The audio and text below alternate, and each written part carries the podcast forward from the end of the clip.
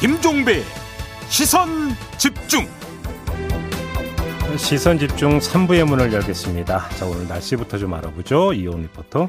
네, 햇살 좋아 오늘 아침 어제보다 포근하죠. 서울이 현재 17.1도고요. 한낮에도 어제처럼 서울 25도, 강릉 26도, 광주 대구 28도, 부산 23도로 웃돌겠습니다. 저녁부터 흐려져서 늦은 밤에 경기 북부와 강원 영서 북부에 빗방울이 떨어지겠고요. 내일 양은 많지 않지만 비 소식이 있습니다. 기온도 조금씩 내려가겠고요. 내일 새벽에 수도권과 강원도에 한때 비가 조금, 강원 영동은 내일 낮까지 오락가락 하겠고요. 내일 오전부터 오후 사이에는 제주도에, 내일 낮에 경북 동해안에도 비가 조금 조금 그 밖에 충청 이남 지방 곳곳은 빗방울이 떨어지겠습니다. 일요일은 흐리겠습니다. 날씨였습니다.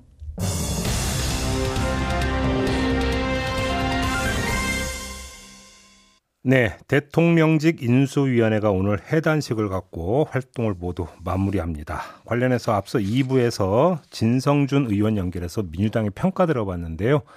이번에는 인수위의 좀 자평을 좀 들어보도록 하겠습니다. 대통령직 인수위 신용현 대변인 전화로 연결합니다. 나와 계시죠? 예, 안녕하십니까. 네. 김용현입니다. 오늘은 이제 활동 마감하는데요. 시원하세요? 섭섭하세요, 대변인? 아, 저는 시원합니다. 완전히 이렇게 해방감을 느끼고 있습니다. 아, 아, 예. 너무 솔직하신 거 아니에요? 그래도 섭섭하다고 좀 말씀해 주셔야 되는 거 아닌가? 어, 아니요. 섭섭하진 않고요. 예. 그러니까 뭐 일단 큰 문제 없이 이제 음. 인수위 활동 마무리하고 큰 네. 책임을 내려놓기 때문에 음. 해방감이 제일 크고요. 그렇군요. 거기다가 이제 새 정부로 가시는 분들이 저희 인수위에서도 많이 계셨잖아요. 네네. 네. 그분들의 그 역량을 옆에서 봤기 때문에 음. 그 잘할 수 있을 것 같다는 기대감 음. 이런 걸 가지고 이제 응원하는 편한 입장이었어요. 진짜 좋습니다. 예. 아무튼 저는 50여일의 활동을 좀 점수로 매겨주신다면 100점 만점에 몇 점 주시겠습니까 스스로? 어, 저희 스스로는 뭐 한 90점쯤은 줄 수 있는 것 같아요. 어, 근데 음. 예, 근데 이제 나머지 10점에 대한 거는 저희가 조금 이제 아쉬운 거가 음. 어 이렇게 지금 뭐 예를 들어서 검수안박이라든지 예. 뭐 인사에 대한 거라든지 음, 음, 이제 음. 다른 이슈가 많다 보니까 음. 저희가 하고자 했던 이제 그 메시지가 초기에 좀 전달이 잘 안된 음. 그런 면이 있어서요. 네. 뭐 그런 거를 조금 아쉬워하고 있습니다. 네, 90점을 주셨는데 민주당의 네. 박홍근 원내대표는 매길 점수가 없다고 이렇게 했거든요. 예, 너무 예, 격차가 큰 거 아닙니까? 예, 이게서 이거는 뭐 사실은 어, 새 정부가 들어서 어떻게 하는가를 음. 보고 사실 나오는 점수가 진짜 점수겠죠. 예, 예, 물론 그렇겠죠. 예, 음. 예. 근데 앞서 진성준 의원하고 인터뷰를 했더니 이제 진성준 의원은 이 점을 이제 비판을 하던데 인수위라면 그 무엇보다도 이제 그 국정 운영의 밑그림을 그리면서 국정 철학 비전이라고 하는 것들을 좀 잘 제시를 했었는데 이게 안 보인다. 예. 이 점을 지적을 하던데 어떻게 받아들이세요? 어, 그, 그 국정 비전을 왜 안 보여주느냐 하는 얘기를 저희가 계속 들었었습니다. 인수위하는 동안에요. 예. 근데 이제 그 안철수 인수위원장 의 그 철학이라 그래야 되나요? 저희가 음. 인수위원 활동을 하면서 음. 그런 어, 예를 드시더라고요. 책을 쓰면 책을 다 내용을 쓰고 나서 제목을 마지막에 붙인다. 네네. 예, 제목을 먼저 붙여놓고 나면 그 제목에 맞추느냐고 모든 그 실제로 들어가야 될 내용이 제대로 들어가는 게 아니라 음. 책 제목에 맞는 그, 그, 그 선택을 하게 되는 거가 있기 때문에 네네. 정말로 그냥 바탕에서 하고 싶은 거 해야 되는 거를 음. 다 집어서 내놓고 음. 나면 마지막에 제목을 붙이는 것이 맞다. 음. 이런 얘기를 하셨었어요. 예. 그래서 뭐 저희가 이제 비전을 처음부터 내지를 않고 거의 지난주에 발표했나 그렇죠 좀 마지막 순간에 한 음, 것들이 음. 그런 저희 인수위에서 활동을 잘 원하는 바가 뭐였는지를 음. 이제 활동을 하면서 네. 당선인과 네. 인수위원장의 그 내용이 함축돼서 나온 게 저희 비전이라고 볼 수 있습니다. 그 윤석열 당선인 같은 경우는 뭐 그 첫 일성이 국민 통합이었잖아요. 예, 예. 어, 통합을 위한 디딤돌이 정책적 측면에서 좀 담겨 있다고 자평을 하세요?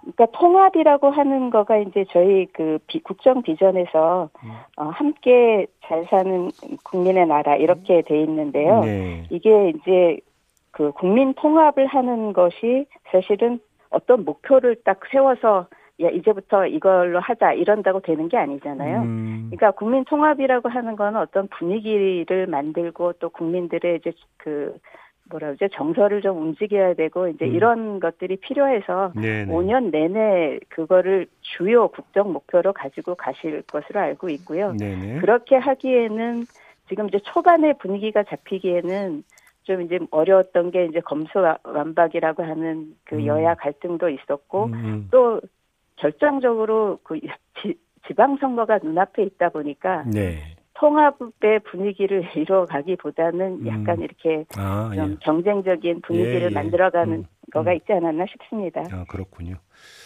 자, 그 인수위 출범 후 사실상의 1호 발표는 집무실 이전이었잖아요. 예, 그렇습니다. 이게 예. 엄청난 논란을 불러일으켰는데 예. 이게 1호 발표일 수밖에 없었던 걸까요? 어떻게 어떤 말씀 주시겠어요? 어, 그러니까 저희가 인수위 내부에서 또 이 얘기가 굉장히 많이 있었습니다. 음. 민생에 대한 정책을 먼저 하고 네. 이 집무실 이전은 좀 뒤로 가는 게 좋지 않겠냐 하는 네네. 네. 거가 이제 인수위에 많은 사람들의 의견이었는데요. 오. 근데 음. 당선인께서 사실은 의지가 굉장히 확고하셨어요. 왜냐하면 음, 음. 이제 제왕적 권위 상징이다 청와대라고 하는 게 음. 그래서 청와대 시대를 끝내야 되겠다. 근데 네.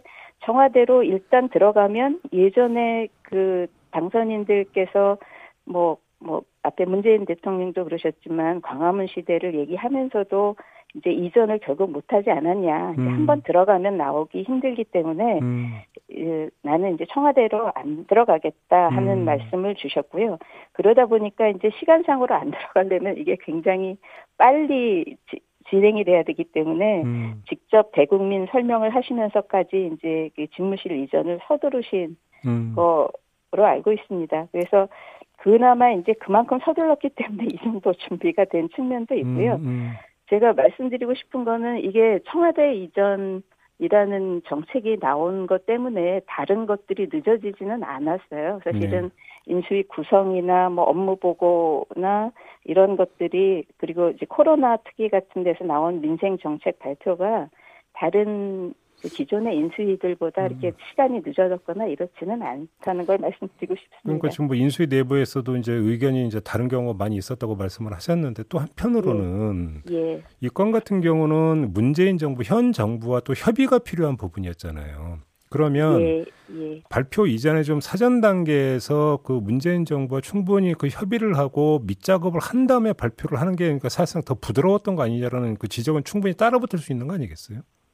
예, 그런 지적이 있을 수 있는데 지금 뭐 이제 아까 말씀드렸던 것처럼 음. 일종의 그 기본 원칙이 음. 어, 그 청와대 시대는 끝내고 끝내겠다. 이게 음. 제왕적 권위 상징이다. 그러니까 음. 청와대 시대 끝내겠다. 음. 근데 이제 여러 얘기를 들어보니까 일단 청와대 들어간 다음에 이전을 하고 뭐 이렇게 논의를 하고 이러면 음. 뭐 여러 걸림돌이 있어서 어렵더라. 시간이 굉장히 많이 늦어지거나 예. 그렇더라. 그래서 조금 이제 밀어붙인 신 면이 있죠. 당선인께서 밀어붙이신 면이 있는데 네. 뭐 그래서 이제 국민 앞에 나서서 보도 놓고 직접 설명을 하신 게그 음. 예, 그 의지를 보여주신 거였기 때문에 뭐 관련해서 예. 뭐지 그 마지막으로 그럼 네. 요걸 좀 여쭤보고 싶은데 아무튼 이게 좀 계기가 돼서 당선인에 대한 어떤 국정 기대감이 많이 떨어지지 않았습니까? 국민 여론 조사 결과를 놓고 보면 뭐 관련해서 뭐 당선인의 언급이나 이런 말은 없었나요? 그런 말씀은 제, 저희가 이제 저는 인수위 대변인이고 음. 사실은 제가 당선인 대변인이 아니기 네네, 때문에 네. 당선인과 이렇게 교류가 많거나 뭐 음. 어떤 속마음을 듣거나 이런 음. 그런 기회가 별로 많지 않아서요. 네네. 예, 알겠습니다. 그거에 대해서는 제가 말씀 못 드릴 것 같습니다. 지금 공약 후퇴 논란이 불거지고 있는 몇 개의 사안이 있잖아요. 예를 들어서 뭐 예, 손실보상 문제라든지 예. 여성가족부 예. 폐지 문제라든지 병사 월급 200만 원 문제라든지 사드 추가 배치 뭐 예, 이런 것들이 예. 이제 그 후퇴하고 있는 거 아니냐라는 지적이 있는데 어떤 말씀 주시겠어요? 어, 제가 말씀드리고 싶은 거는 저희가 국정과제를 만들면서 저희 인수위원들한테 굉장히 강조됐던 게 당선자가 직접 얘기한 공약은 반영해달라는 것이었어요. 네. 그래서 사실은 공약 반영률이 저희가 알기로는 역대 어떤 인수위보다도 높은 걸로 알, 고 있습니다. 음, 그래서 음. 어떤 언론 보도에서는 사실은 뭐 공약이 후퇴된 거 아니냐는 지적 있는 언론 보도도 많았지만 예. 또 반대로 너무 이제 공약에 그 치중해서 음. 어떤 이제 무리하는 거 아니냐는 이제 언론 보도도 있었거든요. 네. 그래서 인수위 입장에서 말씀드리고 싶은 거는 공약을 지킨다는 원칙하에 이제 국정과제를 만, 만들었는데 음. 사실은 국정과제를 선언하는 것보다 더 중요한 거는 실천을 해야 되는 거잖아요. 네네. 그래서 이제 시, 예산이나 이런 걸 봐서 실행 가능한 실천 목표를 만들다 보니까 음. 그게 이제 일부에서는 공약 후퇴 가 된 거 아니냐는 말씀들을 하시더라고요. 뭐 음. 예를 들면 병사 아까 말씀드린 것처럼 병사 200만 원 지급 음. 이게 이제 국정과제 반영이 안 되어 있다고 하는데 사실은 실천과제로 분명하게 명기돼 있고 이게 이제 그 취임 즉시부터 적용이 안 된다는 거지 음. 25년 그러니까 25년까지는 네. 이게 200만 원이 되는 거거든요. 그래서 네. 공약이라고 하는 게 사실은 임기 내에 지켜지는 거를 음. 어, 약속을 하는 것이기 때문에 음. 이게 취임 즉시 모든 게 해결하는 건 아니지만 음. 5년 내에는 대부분의 공약이 지켜진다 하는 거를 말씀드리고 싶습니다. 그러면 이건 어떻게 되는 겁니까? 예. 지금 국민의힘에서 여가부 폐지하고 인구가족부 신설하는 법안 발의한다고 하는데 인수위하고 지금 협의가 된 사항입니까?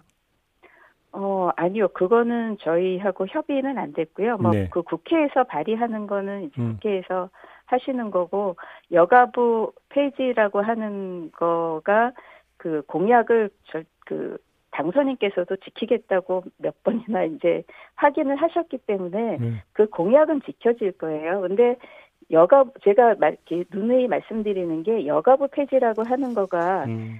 그 여성가족부라는 그 이름의 부처를 없애는 것이지 여성가족부가 하던 일을 자체를 안 하겠다는 아니거든요. 음, 예, 예. 그래서 이제 정부 조직을 만들 때 이 여성가족부가 해왔던 뭐 양성평등 이슈라든지 뭐 청소년 정책, 다문화 가정 정책 뭐 이런 것들을 더 효율적으로 잘할 수 있는 음. 그런 조직을 만드는다는 얘기지 뭐 그냥 없애고 이거 하던 일 다 안 하겠다 이런 거는 아니라는 말씀 드리고 싶습니다. 알겠습니다. 오늘 이제 아무튼 이제 인수위원회가 이제 해단식을 갖게 되면 안철수 인수위원장의 이제 이후 행보가 궁금한데요. 분당갑에 출마하는 걸로 결정을 본 겁니까?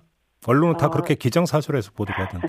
사실은 이제 어제 어제 막 이것 때문에 그 뭐 오늘 2시에 발표하신다고 하는 네. 언론 보도가 나면서 막 이제 저도 당황하고 음. 이렇게 해서 확인 전화를 드렸었는데 사실 음. 오늘 어, 오후 2시의 일정은 그 인수위의 지역균형 발전 특위의 일정이거든요. 거기 기자회견 내용 아. 기자회견이 아니고 가서 축사하시는 거였어요. 근데 왜 보도가 근데, 그렇게 나왔어요? 근데 이제 보도가 그렇게 나와 나오 한 매체가 그렇게 쓰다 보니까 오. 저희가 아니라고 하는데도 이제 그게 이렇게 퍼졌거든요. 그래서 이제 예. 어떻게 결론이 났냐면 어제 음. 그 위원장님하고 말씀은 예. 이게 뭐 어떤 뭐 출마 회견이나 이런 거는 전혀 준비를 안 하셨어요. 왜냐하면 이건 그냥 가서 그 인수위 그 행사에 가서 축사하시고 오는 음. 일정이었기 때문에 음. 그런 건 안 돼 있는데 네. 언론 보도가 이렇게 많이 났으니까 네. 그날 그 오늘 2시에 끝나고 나서 기자들이 질문이 오면 아. 뭐 어떻게 할 건지는 그러면 얘기는 해야 되겠다. 아, 아, 예, 그렇게 이제 어제 저녁에 결론을 그렇게 그러면, 내주셨습니다. 그러면 이제 형식은 그렇게 정리가 됐고 내용은 출마한다. 분당가부 출마한다 이런 내용입니까? 어, 아니요, 그거는 이제 뭐 정리된 내용을 밝히겠다고까지만 얘기를 하셨기 때문에요. 예. 예, 뭐 언론에서 얘기하시는 것처럼 그러니까 제가 말씀드릴 수 있는 거는 이제 국민의힘의 그 지방선거에 그 어, 어떤 방법으로든지 기여를 해야 되겠다. 이거는 음. 이제 분명하고요. 네. 그게 이제 어, 출마를 하시는 게 좋은지 음. 아니면 그냥 출마 안 한 상태에서 이렇게 유세를 돕거나 뭐 이런 식으로 하는 게 좋은지를 네. 계속 고민을 하고 계신 건데 음. 지금은 이제 주변에서 출마를 직접 해서 하시는 거가 더 낫지 않냐 하는 음. 그 목소리가 더 우세한 거는 사실입니다. 그래서 뭐 그 얘기는 본인께서 직접 하셔야 될 것 같고요. 제가 음. 저는 그냥 추측만 하는 거지 음. 제가 말씀드릴 얘기는 아니고요. 아니 어차피 이제 인수위 활동 끝나면 여의도로 돌아간다고 안철수 위원장이 이제 그 언급한 바가 있잖아요. 예, 여의도로 돌아간다는 거는 이제 그 당이 합당이 됐기 때문에 네. 예, 지금 이제 입법 그 행정부 쪽에 지금 어, 참여를 안 하시기 때문에 네. 그 여의도 그 당에서 음. 어떤 역할을 하시겠다 하는 그러니까 그런 말씀이셨고요. 당에 어떤 역할을 네. 하려면 그 의원직을 갖고 있는 게 이제 더 유리하지 않느냐. 주변에서 이제 그런 논리 아니겠어요? 예, 예. 주변에서 그렇게 많이들 이제 말씀을 주고 계시는 거죠. 음, 그래요. 예. 근데 예. 이제 만약에 출, 분당갑에 출마하면 이제 박민식 전 의원과 이제 어떻게 되는 거냐 이게 또 이제 궁금하던데 혹시 관련해서 뭐 좀 그 대변님 생각은 어떠세요? 아니 그래 그 뭐 이거는 이제 제 생각은 음. 그래서 이제 만일 뭐 오늘 얘기하시고 이런 것도 조금 이제 빠르지 않냐 하는 게 이제 당하고 아. 어떤 거가 조율이 돼야 음. 돼서 이렇게 좀 정리가 된 다음에 말씀을 하셔야 되지 않느냐고 이제 생각들을 아직, 저희가 했던 거고 아직 그래서 조율이 안 됐군요 그러면 예 그래서 이제 음. 뭐그 출마 회, 뭐 회견이나 음. 이런 거를 생각을 아직 안 하고 있었는데 아, 언론에서 이제 음. 막 이렇게 앞서서 많이 음. 나왔기 때문에 이렇게 언론이 얘기하고 있는 거에 또 말씀을 안 하시면 음, 이게 뭐뭐 뭐 망설이고 뭐 이런 거로 비춰질 수 있기 때문에 네네 어, 예, 알겠습니다. 예, 예. 음, 그렇게 뭐 알, 알겠고요. 오늘 인터뷰는 이렇게 마무리를 해야 될 것 같습니다. 고맙습니다. 예, 예, 감사합니다. 네, 지금까지 대통령직 인수위 신용현 대변인이었습니다.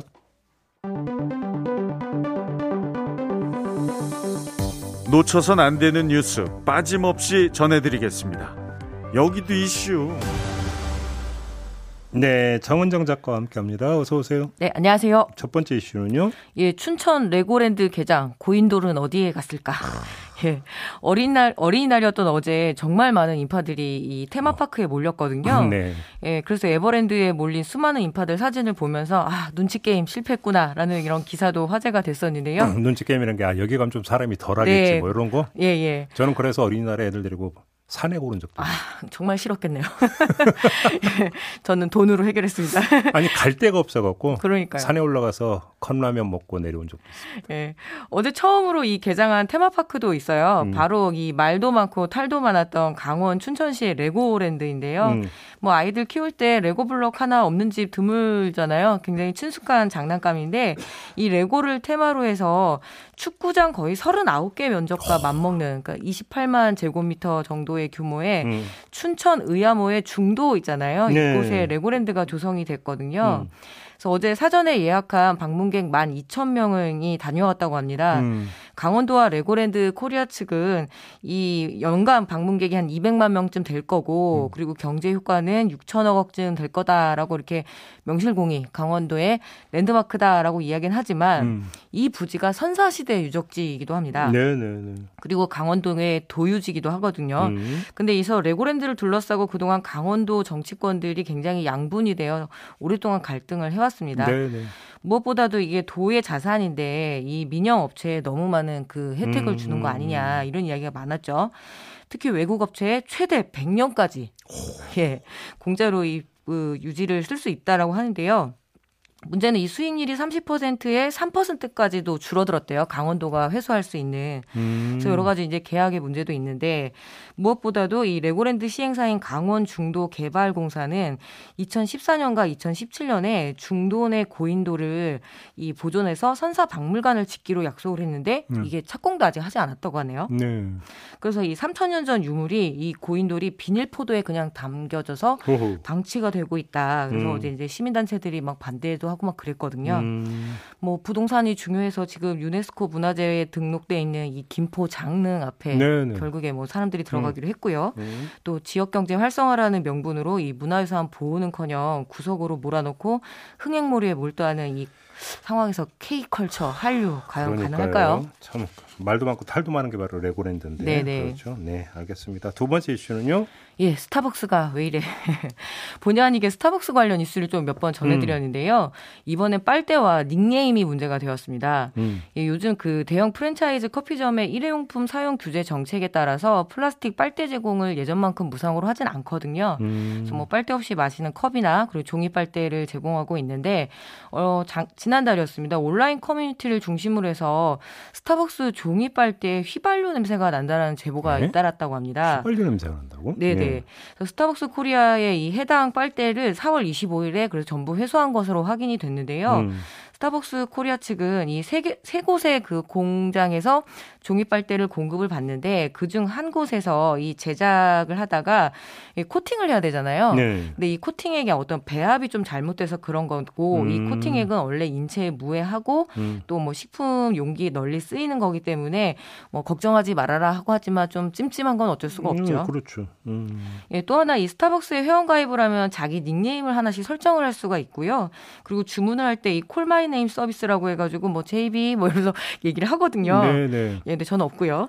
예, 그런데 전 세계 스타벅스의 이 독특한 멤버십 문화이긴 한데 이 닉네임에 비정규직, 최저임금 인상, 뭐 비정규직 철폐, 스타벅스 노조 이렇게 해서 노조 관련한 닉네임은 설정을 할 수가 없다고 해요. 음. 예, 또 성소수자나 그리고 관련한 어떤 이 노동 관련한 건 할 수가 없는데 이게 미국에도 지금 스타벅스 노조가 생기고 노조 탄압이 상당히 심해서 네. 비판 여론이 굉장히 거세지는 과정인데 미국도 이 닉네임을 설정할 수가 없대요. 음. 그래서 이 글로벌 스탠더드는 서로 정말 잘 지키는 것 같아요. 네. 그래요. 예. 근데 그 그러니까 아무개 손님을 이렇게 육성으로 부르잖아요. 네네. 성대보호가 되나? 일하시는 분들. 저는 네, 그 생각 가끔 했거든요. 네. 그냥 마이크 쓰면 안 되나 싶은 생각도 좀 네. 들고. 그래서 뭐 하여튼 스타벅스 로고에 왕관의 이미지가 있잖아요. 네. 그래서 왕관의 영광만 누리고 무게는 견디지를 않고 있네요. 그래서 노동 의식과 환경 문제만큼은 음. 그렇게 선두주자라고 말하기가 어렵습니다. 네, 마지막 이슈로 가보죠. 예, 코로나19 후유증도 챙겨 나가야 할 때입니다. 네. 예, 확진자가 감소세라고는 하지만 여전히 4만 명을 넘나들고 있고요. 뭐 가볍게 넘긴 사람도 있지만 반면에 호되게 넘긴 사람들도 있거든요. 저도 얼마 전에 걸렸잖아요. 네, 그러니까요. 기억력이 확 떨어진 것 같아요. 특히 아, 예, 그 사람 이름을 기억 못 해요. 예, 그 후유증에 대한 그 호소도 많고요. 뭐 우울감이라든가 뭐 호흡기 곤란이라든가 여러 가지 후유증이 있는데 네. 요거를 또 기회 삼아서 코로나19 후유증 클리닉이 지금 전국 40개 병원에서 그건 또 뭐예요? 예, 만들어지고 있는데요. 그러니까 뭔가 검증은 안 됐는데 돈벌이는 된다라는 판단이 되나 봐요. 그래서 장사소 클리닉 아니냐. 그래서 음. 이게 종합병원부터 한방병원, 심지어 정형외과까지 이렇게 그 뛰어들었다고 하는데요. 정형외과가 또 코로나. 네, 그렇죠. 그래서 제대로 된 후유증 치료를 할 수 없다라고 전문가들은 지적을 하고 있는데요. 음. 그래서 보건 의료 전문가들은 이제 그 국가가 좀 적극적으로 나서야 한다. 그럴게요. 지금 예, 음. 미국 국립보건 같은 경우에는 작년부터 해서 약 4년간 11억 5천만 달러, 약 음. 하나로 1조 4,565억이나 음, 음, 된대요. 음, 음. 그래서 이 후유증 치료에 좀 집중한다고 하니까 이게 민간에만 맡기지 말고 정부도 나서야 되겠죠. 그러니까요. 너무 장수석 같은데. 네. 어, 알겠습니다. 마무리하죠. 네. 정원정 작가와 함께했습니다. 고맙습니다. 네, 고맙습니다. 네, 아까 JB타임즈에서 커피 쿠폰 쏜다고 말씀드렸는데요. 많은 분들이 문자 주셨는데 6442님, 저 40대인데 어릴 때 한 번도 어린이날 선물 받은 적이 없다고. 그래서 우울한 봄날을 지나고 있는 요즘에 제가 좋아하는 시선 집중해서 커피 받으면 너무너무 행복할 것 같다고 이렇게 문자 주셨는데요. 쏘겠습니다. 소중한 분하고 커피 마시면서 달달한 이야기 나누시기 바라고요. 9228님, 31살과 27살 아들, 딸한테 소소한 선물을 보내줬다는, 에? 31살과 27살인데, 근데 이분들이 어린이날을 기다리고 있더라고. 야 이렇구나. 참고로 내일 모레 5월 8일을 특별히 강조하셔도 될 것 같습니다. 31살과 27살이라고 하니까요. 아무튼 행복한 주말 보내시기 바라고요. 저 김종배의 시선 집중 저는 이제 본방 마무리하고 유튜브 연장 방송으로 이어가겠습니다. 고맙습니다.